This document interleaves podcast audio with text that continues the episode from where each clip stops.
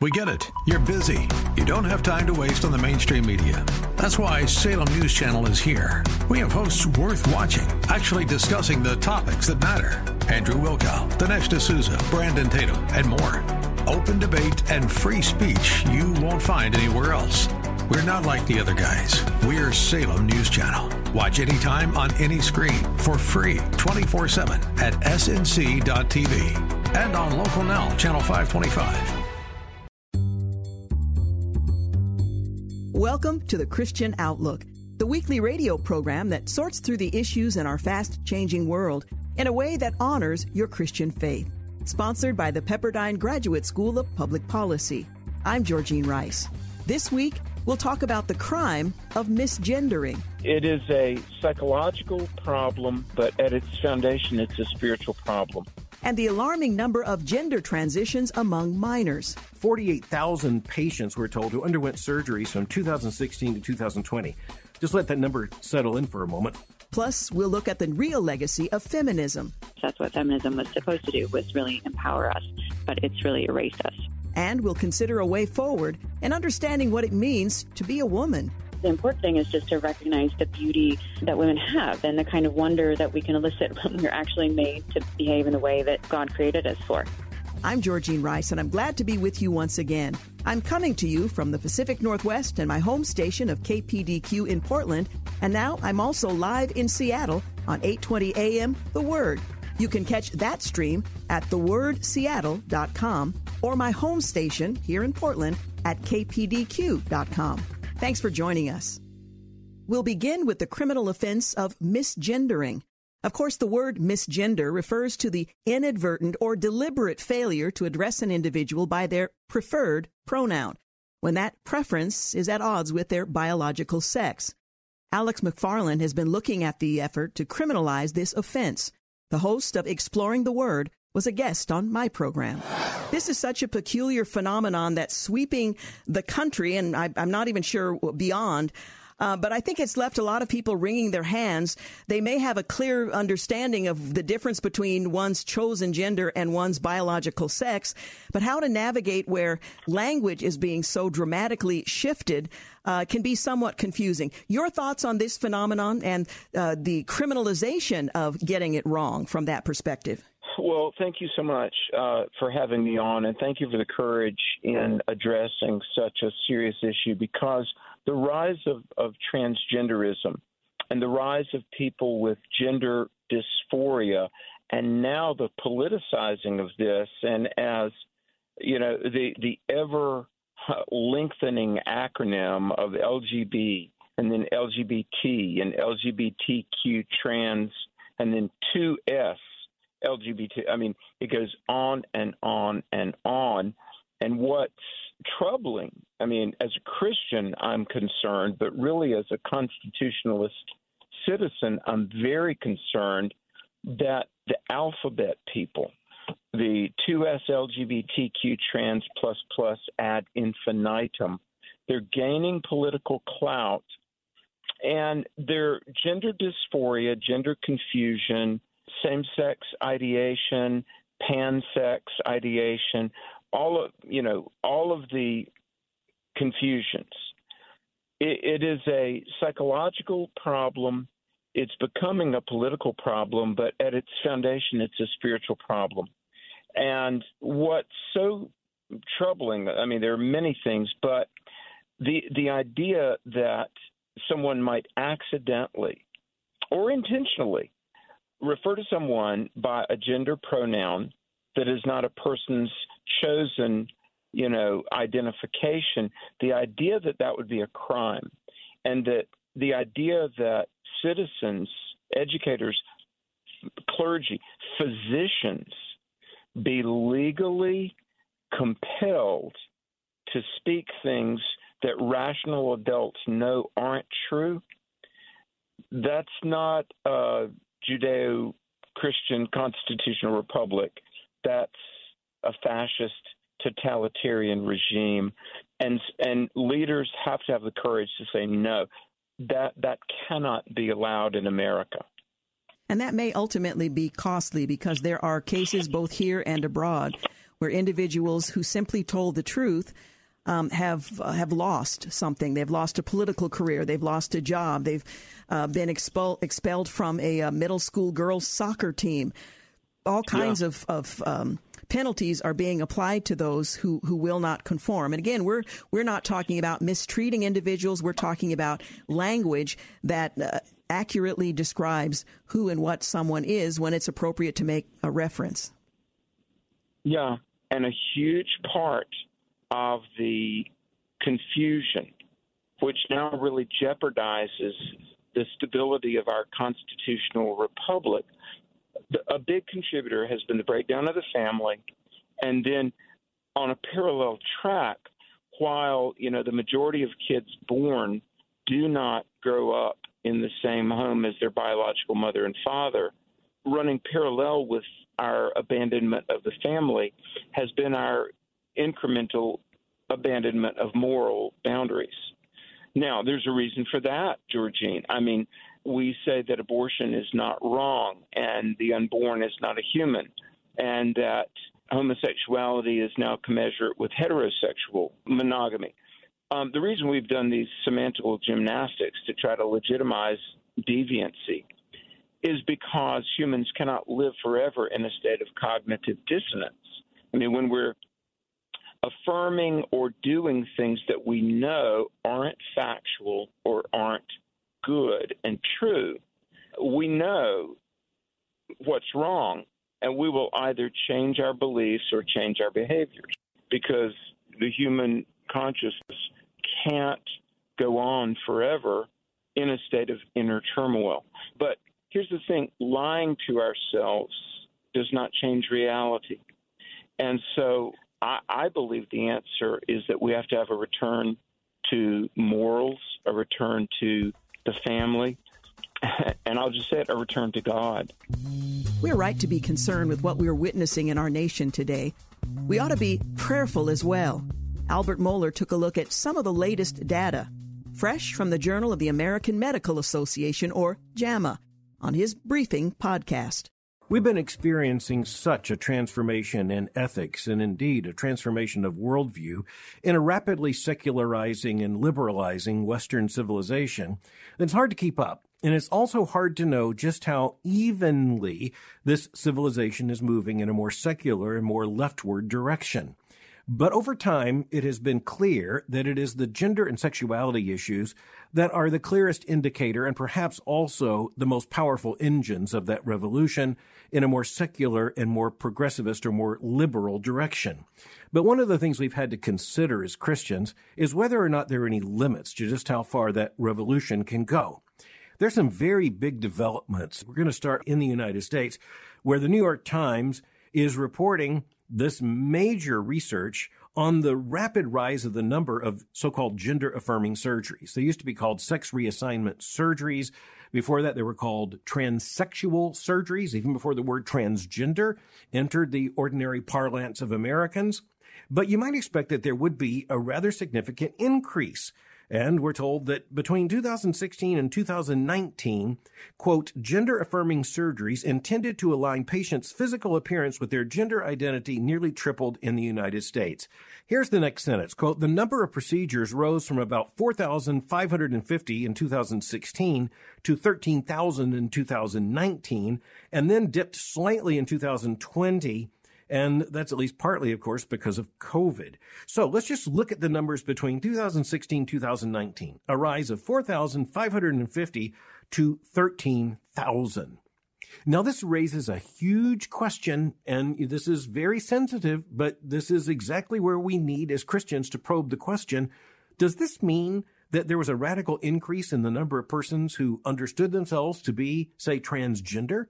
An increase when it comes to the surgeries of 4550 in 2016 to 13,000 just three years later in 2019.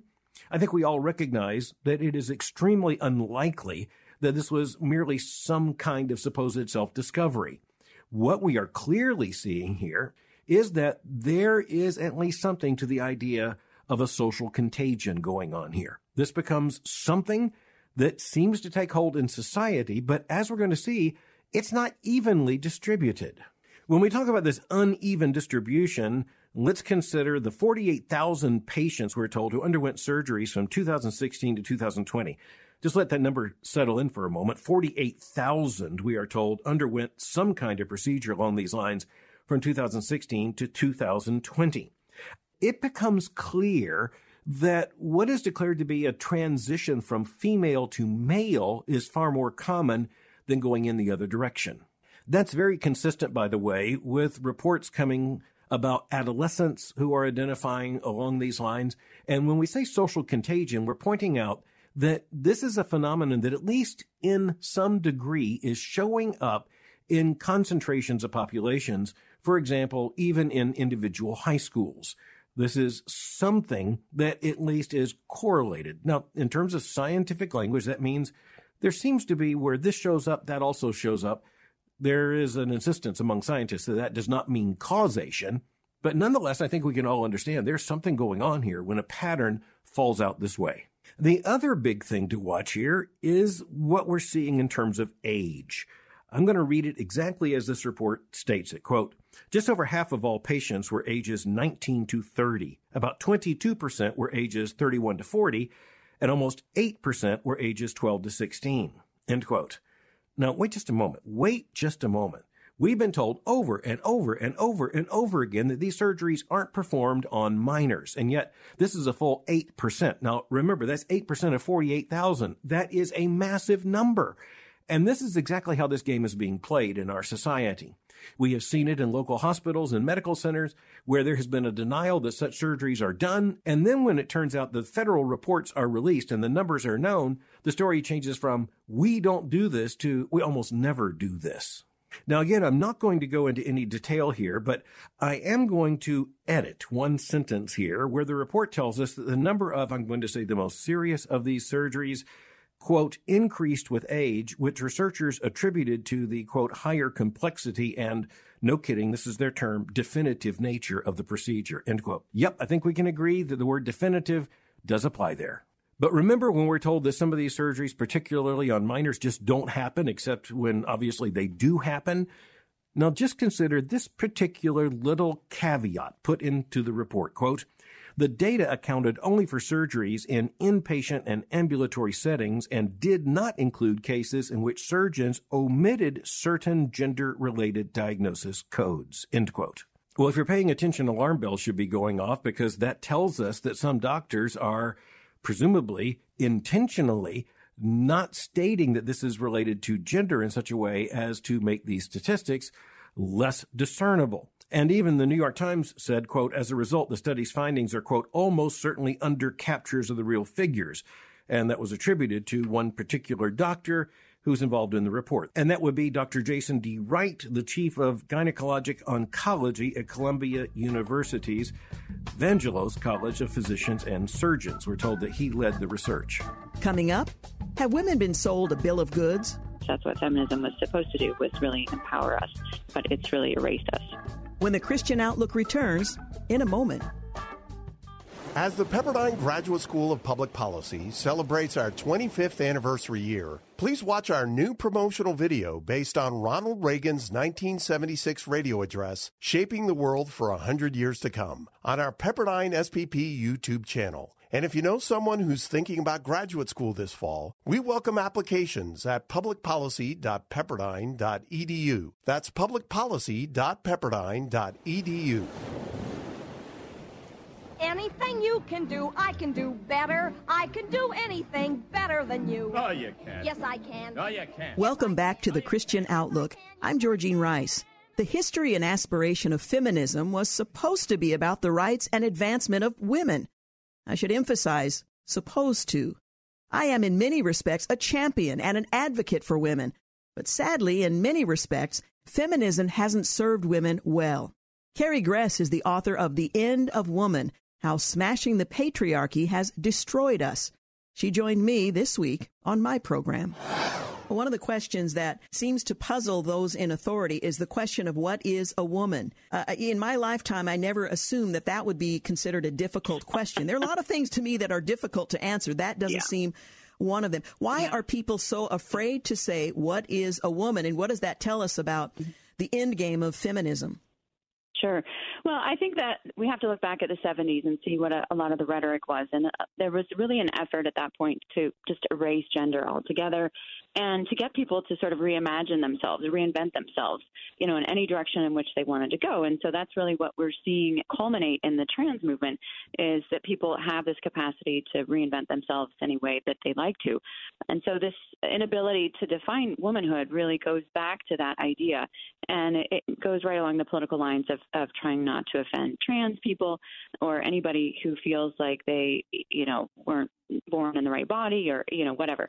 But that seems to be really what's motivated is this all these years of trying to erase gender altogether and make women more like men men more like women. And so that's really culminated in, in what we're seeing today. And of course this incapacity to even define what woman is comes from that because we've so masculinized the culture and really haven't said very much that's good about women for for a long time, which is sort of ironic because of course that's what feminism was supposed to do was really empower us, but it's really erased us. One of the things I think that many of us find shocking is that the voices of feminists have not been raised at the erasure of women. Uh, where yeah. are they, and and do they just feel assimilated? What, what, what happened? What's going on? Yeah, no, I think it's again part of this whole trajectory of trying to get women to believe that they can be whomever they want. I mean, these started early also with the, the philosophy of Simone de Beauvoir and um, this idea that that we are can be unleashed from our human nature. So part of the goal was for this to happen. So you see this infighting going on, of course, with women like J.K. Rowling, who is saying, you know, no, this is bad. you can't erase women, um, it, you know, for the sake of men who feel more comfortable wearing a dress and high heels. Then there are others who say, well, no, this man is completely entitled to say that he's a woman despite his biology. Um, so it's what happens with ideologies because it, all of it has been really built on a lot of sand. Is there's going to be infighting at the end of it when things finally culminate, and that's really what we're living through at the moment. You showcase some pretty shocking testimonies in your book that we really haven't heard much about. Tell us a little bit about what's been said on this subject. Yeah, well, you know, this book was shocking for me to research because I, like mm-hmm. so many other people, just thought that, you know, feminism maybe was hijacked by the second wave uh, feminism, but the first wave feminism was actually really a great thing. And I thought, you know, I just need to go back and do this research myself and check it out. And if there's some lovely things on women, I can use that. But I, I never dreamed I would find what I found, which is that, you know, from the very beginning, uh, feminism was really focused on this idea of collapsing society, getting rid of hierarchy, getting rid of patriarchy, getting rid of anything that was older in, in the world. And then, um, so that was one piece that ended up, of course, becoming this notion of smashing the patriarchy. You also have the occult was incredibly involved in the feminist movement. Uh, most people have no idea that Elizabeth Cady Stanton was very involved in seances and working with mediums. And then the third piece was really free love was another element that was part of it that was, you know, getting rid of monogamy, but also trying to get rid of the, the nuclear family. So all three of these pieces really were working together from, you know, the 1800s onwards. I think we, we think of that era as a very puritanical era, but there was a lot of really awful stuff going on, and we can see that the pattern of what started with them came down to us and really just was exacerbated in the second wave with, of course, the addition of Marxism to the movement. The patriarchy has been and continues to be blamed for much of the ills that women have experienced. But in your book, you look at how women are harming women in this effort mm-hmm. to equalize with men or to become more like them, to defeminize themselves. Talk a bit about that. Yeah. Well, I think that's the remarkable thing is just to look at what what are the statistics telling us about women? Are women getting happier? And of course, we're not really seeing any evidence of that. In fact, it's going the opposite direction, and that's those are the details that are not being highlighted. But what's happened is, of course, we were told things like women can have it all, that women are better than men. The movement itself actually really focused and and put on a pedestal the nature of lesbian relationships, but at the same time felt all this resentment against men, which of course now we're seeing a lot of the fallout from that of um, men resenting women, and and um, it really became sort of this power struggle. So what's been created, of course, is this you know massive war between the sexes. Um, women seem to be holding all the cards because men are afraid to speak up and say very much about this, and that's been one of the refreshing aspects of this book that I, I didn't really expect was to see how many men really like this book and are finding you know hope and being able to talk about it in a way that that is constructive and moving forward instead of feeling like they just don't know how to act at all in light of of the feminist movement so again what the end game has been is to create this destruction and this resentment between the sexes and again furthering that destruction of the nuclear family Former CIA officer and survival expert Jason Hanson here. I teach people how to prepare for the unexpected. Right now, most Americans are not ready for the death of the US dollar. You have money sitting in cash, and if you don't act soon, your financial future could be at risk. I have partnered with Advantage Gold, the number one rated precious metals company in America, to release my new digital dollar survival kit that's 100% free for everyone who calls today and claims your free survival kit. Simply call 800 900 8000 and give your email address, and I will have this new digital dollar survival kit sent to you immediately. Call 1 800 900 8000 now and claim your free kit. And also mention my name, Jason Hanson, and see how you could also qualify for $1,000 in free silver. Supplies are limited, so call right now before it's too late. Call 800 900 8000. Advantage Gold is not an investment advisor or a tax advisor. Check with your financial advisor before investing. Call 800 900 8000. Former CIA officer and survival expert Jason Hanson here. I teach people how to prepare for the unexpected. Right now, most Americans are not ready for the death of the US dollar. You have money sitting in cash, and if you don't act soon, your financial future could be at risk. I have partnered with Advantage Gold, the number one rated precious metals company in America, to release my new digital dollar survival kit that's 100% free for everyone who calls today and claims your free survival kit. Simply call 800 900 8000 and give your email address, and I will have this new digital dollar survival kit sent to you immediately. Call 1 800 900 8000 now and claim your free kit. And also mention my name, Jason Hanson, and see how you could also qualify for $1,000 in free silver. Supplies are limited, so call right now before it's too late. Call 800 900 8000. Advantage Gold is not an investment advisor or a tax advisor. Check with your financial advisor before investing. Call 800 900 8000. I appreciate that you don't just trace the impact that feminism has had, how it began, and how we got here, but you also have a section of the book on the way home and restoration. How do we get from where we are today that appears to be uh, held by the majority to where we need to be when we uh, embrace womanhood again and appreciate who we are physically, biologically, and in every other way? Yeah, well, I think that's the most important question. I mean, the biggest thing is really for women to realize just how much we've been brainwashed and indoctrinated into thinking in ways that actually work against us. So that that's probably the first place to start. But I think the, the important thing is just to recognize the beauty uh, that women have and the kind of wonder that we can elicit when we're actually made to behave in the way that God created us for. We we currently have sort of two slots that we can fall into. One is over sexualized, and the other one is really narcissistic. And neither one of those, of course, is is going to lead to to any kind of happiness. We know our, our ultimate happiness comes when we're serving others, and of course, these things have been you know, this desire to serve others has been denigrated as, um, you know, codependency or, you know, whatnot. And of course, obviously, codependency can happen, but that's largely what most women are not doing. Um, and, you know, in writing this book, it was fun to actually look back and see sort of obviously both in scripture, but also in ancient mythology, how did people understand women? And um, women were really understood. You know, there's a lot of metaphors for them, things like rivers and the ocean and, you know, ships. This is why a ship is always called a she. Uh, you can see it in the Romance languages with their um, use of different masculine and feminine articles. So it was really interesting to start seeing, you know, what are these patterns? And, and one of them is this capacity to carry things, of course. But another one is even like the idea of an oven. You know, you put something into an oven and it comes out hopefully much better than when you put it in once it's cooked.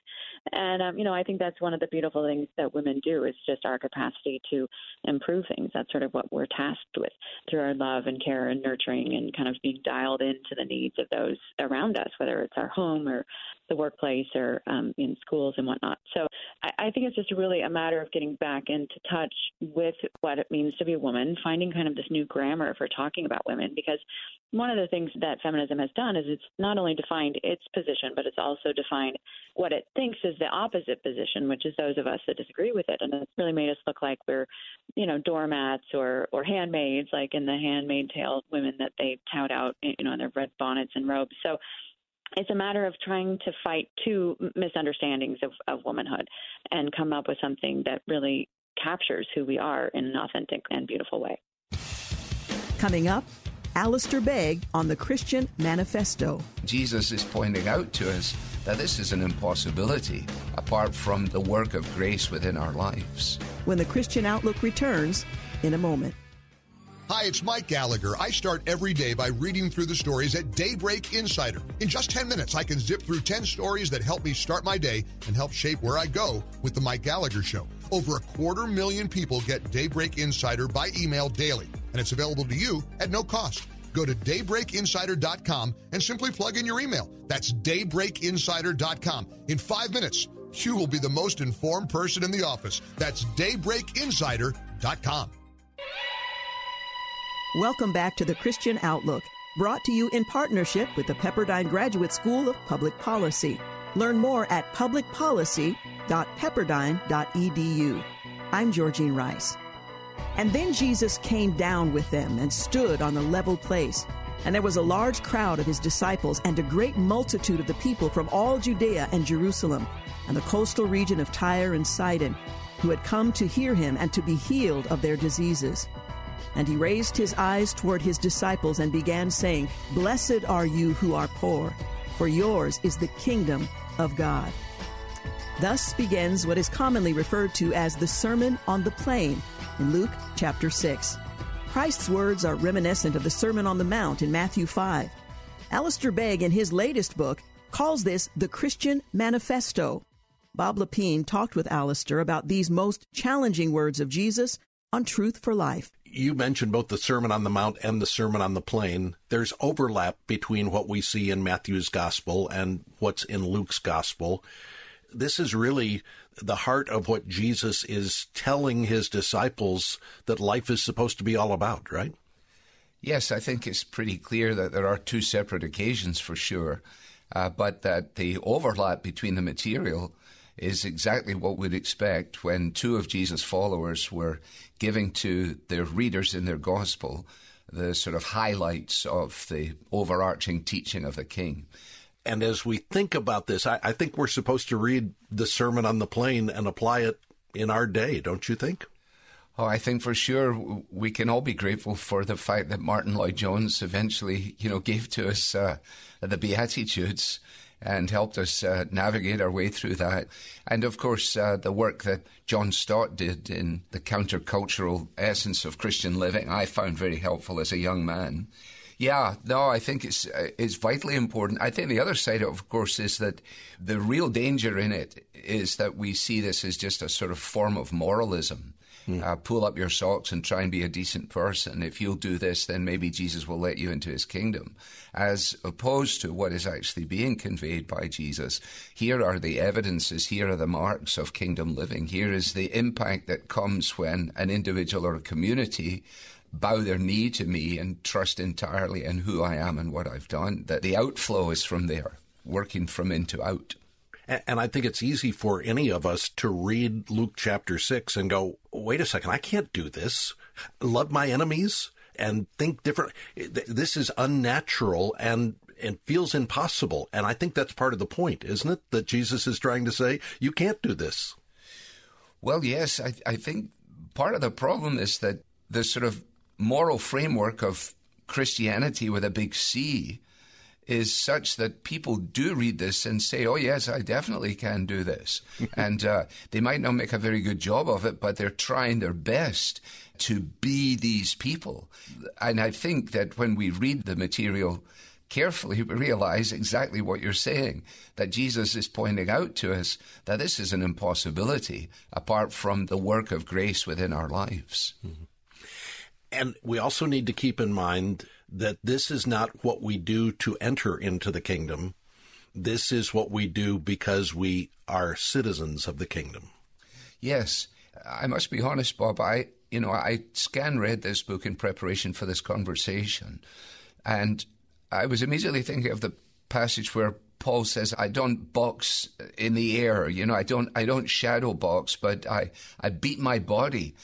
And to read this book is to give yourself a pretty good punch on the nose because immediately we want to jump to the conclusion that, oh, yes, it's very clear that these are the evidences of real kingdom living. And yet we're confronted by the fact that, you know, if we look on the last week, we haven't just been exemplary um, people in relationship to these things. And so the wonderful thing about it is that it casts us back again and again on the Lord, but not to use that as an excuse for the potential disobedience of our own hearts. I think about principles in the Sermon on the Plain, like the teaching of Jesus that we are to love our enemy. And I think of today, modern social media. I wonder how many Christians are taking a command to love your enemy, and as they write out their, their latest tweet or post their latest post on Facebook, are thinking, well, I need to be loving my enemy. It, it seems we've lost sight of some of these commands of Jesus. Yeah, and they're so fundamental. That's the striking thing. I mean, this is not like a postgraduate course. This is the this is Christianity 101. I mean, this is this is foundational. You know, the trouble is that we read these parables. I read these parables, and you know, I want to be the younger brother that comes back, you know, on my knees, and I look at it and I say, I, I horribly think I might be the elder brother here. Um, I, I I want to be the guy who beat his breast and said, "Lord, be merciful to me, a sinner." but I see myself more forcibly in these guys who said, well, I don't do this and I don't do that and I do this and I do that. And therefore, I've been able to scale myself. Mm-hmm. That's the challenge of it. That's the challenge that Jesus was laying down, of course. Coming up, the temptation is to find our security in something other than God Himself. We continue with the Christian Manifesto and Alistair Begg. Stay with us. As the Pepperdine Graduate School of Public Policy celebrates our 25th anniversary year, please watch our new promotional video based on Ronald Reagan's 1976 radio address, Shaping the World for 100 Years to Come, on our Pepperdine SPP YouTube channel. And if you know someone who's thinking about graduate school this fall, we welcome applications at publicpolicy.pepperdine.edu. That's publicpolicy.pepperdine.edu.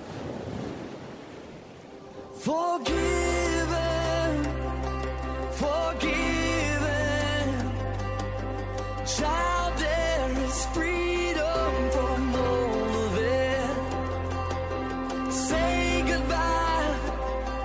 to you are for. Former CIA officer and survival expert Jason Hanson here. I teach people how to prepare for the unexpected. Right now, most Americans are not ready for the death of the US dollar. You have money sitting in cash, and if you don't act soon, your financial future could be at risk. I have partnered with Advantage Gold, the number one rated precious metals company in America, to release my new digital dollar survival kit that's 100% free for everyone who calls today and claims your free survival kit.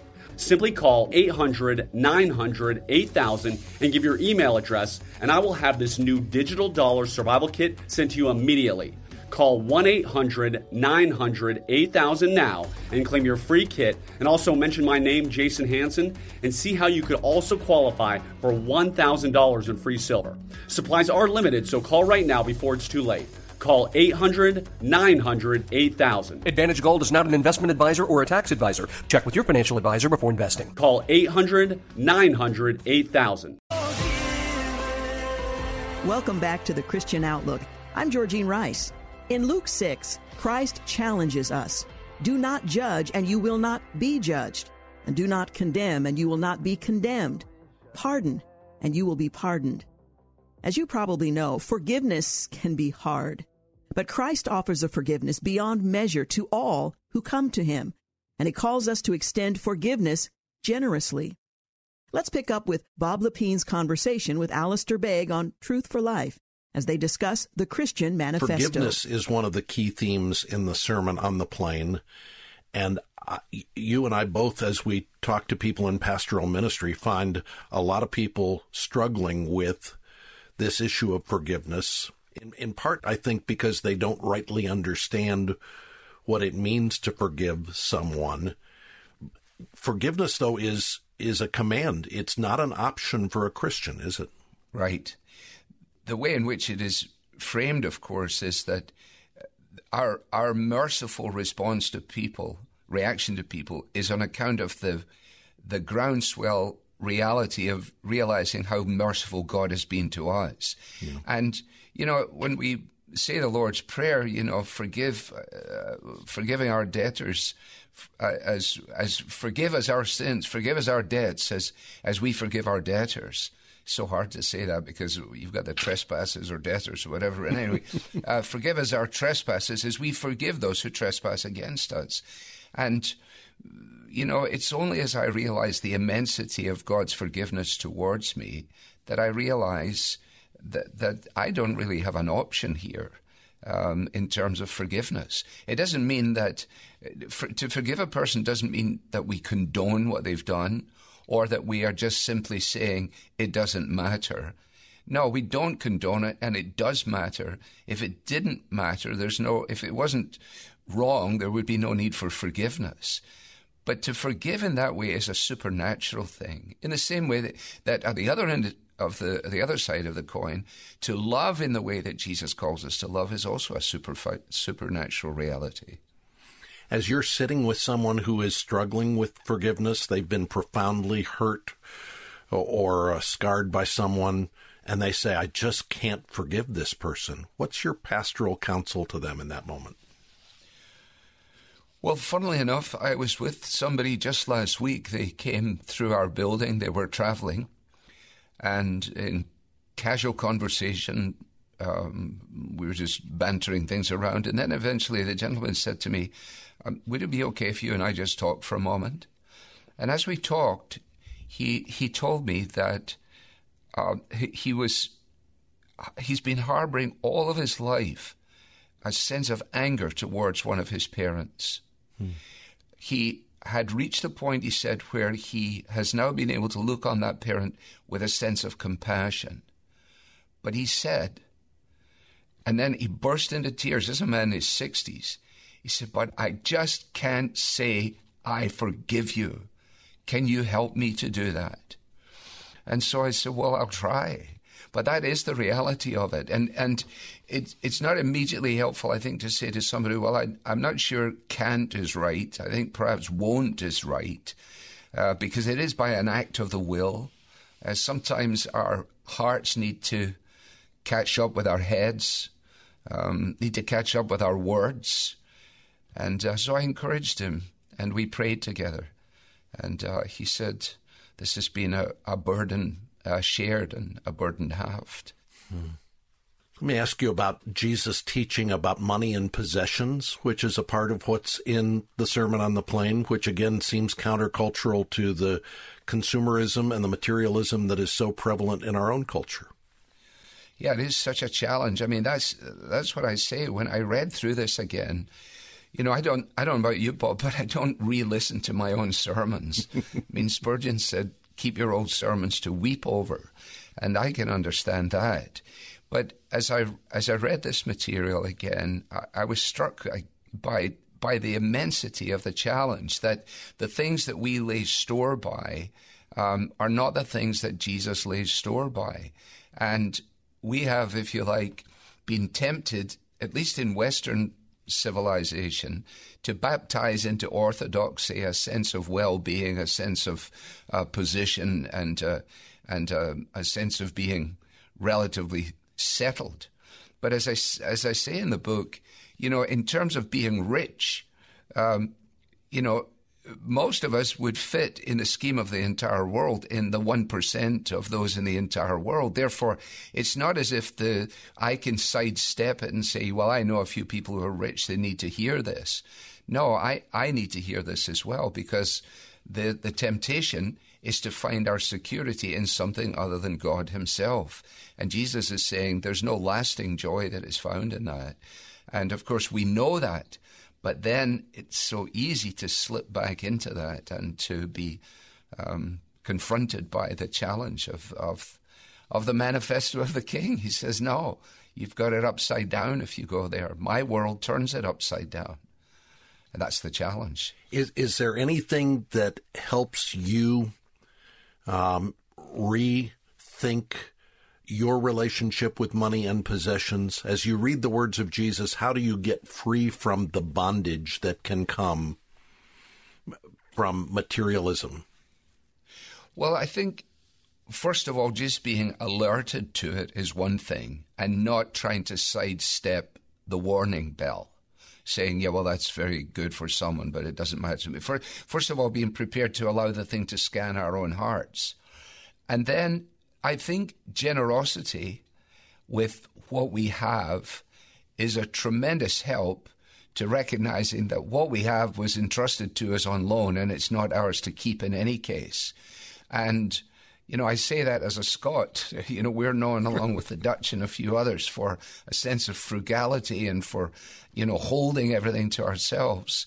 It's a real journey for me to discover that generosity with a provision that God has made is a is a wonderfully um, satisfying reality, and also it, it it, when you do that, when you when you disburse what you have, then you have less left, and therefore you are left to trust God, I suppose, more, hmm. because you're saying, I don't need this for my security. I need you as my security. Coming up, He died in order that we might learn to die to ourselves as well. A few more minutes with Alistair Begg when the Christian Outlook returns in a moment. Stay with us. I'm holding on your rope, got me ten feet off the ground. Hi, I'm Joni Eareckson Tada with Joni and Friends. Did you know that more than 80 million Americans daily depend on AM radio for conversations, news, weather reports, and emergency information? Well, a new bill in Congress would ensure AM radio remains in cars. Because when cell and internet services are down, this free service could be your only access to vital communication. Visit dependonam.com to learn how to make your voice heard. Former CIA officer and survival expert Jason Hanson here. I teach people how to prepare for the unexpected. Right now, most Americans are not ready for the death of the US dollar. You have money sitting in cash, and if you don't act soon, your financial future could be at risk. I have partnered with Advantage Gold, the number one rated precious metals company in America, to release my new digital dollar survival kit that's 100% free for everyone who calls today and claims your free survival kit.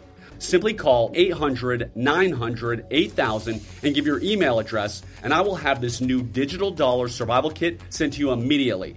Call 1 800 900 8000 now and claim your free kit. And also mention my name, Jason Hanson, and see how you could also qualify for $1,000 in free silver. Supplies are limited, so call right now before it's too late.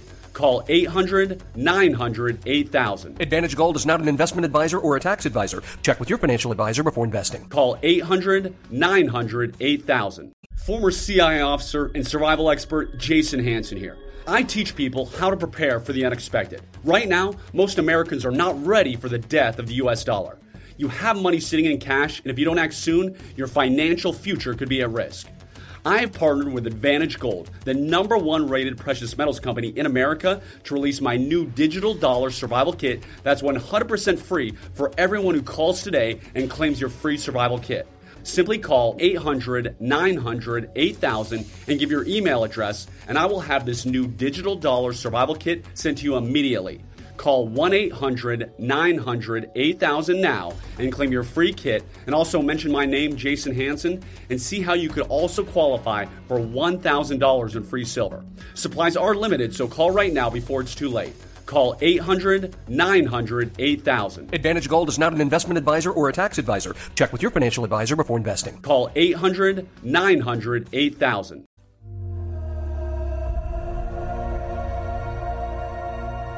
Welcome back to the Christian Outlook. I'm Georgene Rice. Alistair Begg titled his latest book, The Christian Manifesto, so that we might capture the challenge from our Lord. We are called to live differently. We're called to live differently because the kingdom we are a part of is different. It is not of this world. And it's a difference we'll see most clearly in eternity. Let's pick up with Alistair Begg and Bob Lepine from Truth for Life.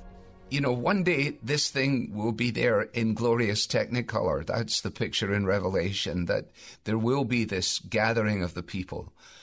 But in the meantime, somehow or another, local churches have got to figure out a way to open up their hearts and open up their doors to let people come in and understand that in our vulnerabilities and in our brokenness, we are subjects of a king. He is a merciful king. He tells the truth. He doesn't dodge the issues. And he died in order that we might learn to die to ourselves as well. You have in recent months been taking the Parkside congregation through Romans chapter 1 and Psalm 139 and Jude, which all point to how out of sync our culture is with God's word, God's expectations. It feels like the Sermon on the Plain in Luke chapter 6 is pointing us back inward and saying it's not just culture that is out of sync with God's demands, but our own lives are out of sync. And that's again why we need the gospel for forgiveness and for transformation. One of the salvations for me in, in trying to tackle Jude is the fact that he doesn't name anybody. He doesn't call anybody out. I mean, he gives us an identikit picture of the characteristics of people that will cause trouble and chaos if they're allowed to embed themselves. Despite his very forceful approach, it's, if you like, a, a, an iron fist in a kid glove.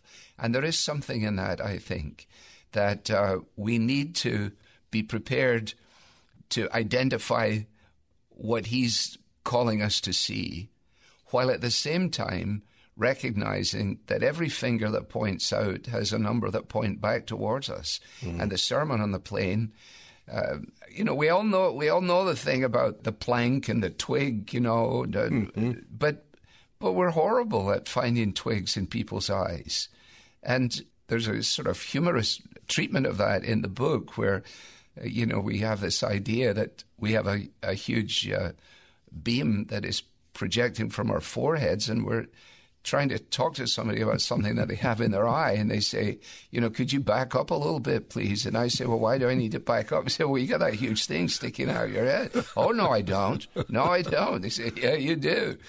And, and yet we're masters at that. And churches are horrible for that. Yeah. You know, self righteousness, uh, self pity, self, self. And that's why we need to bow down before the King. That's why he gives us the sermon.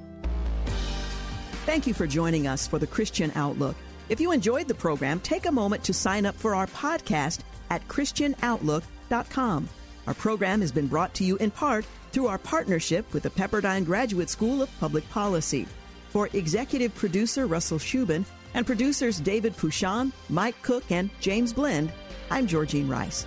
Join us again next time for the Christian Outlook.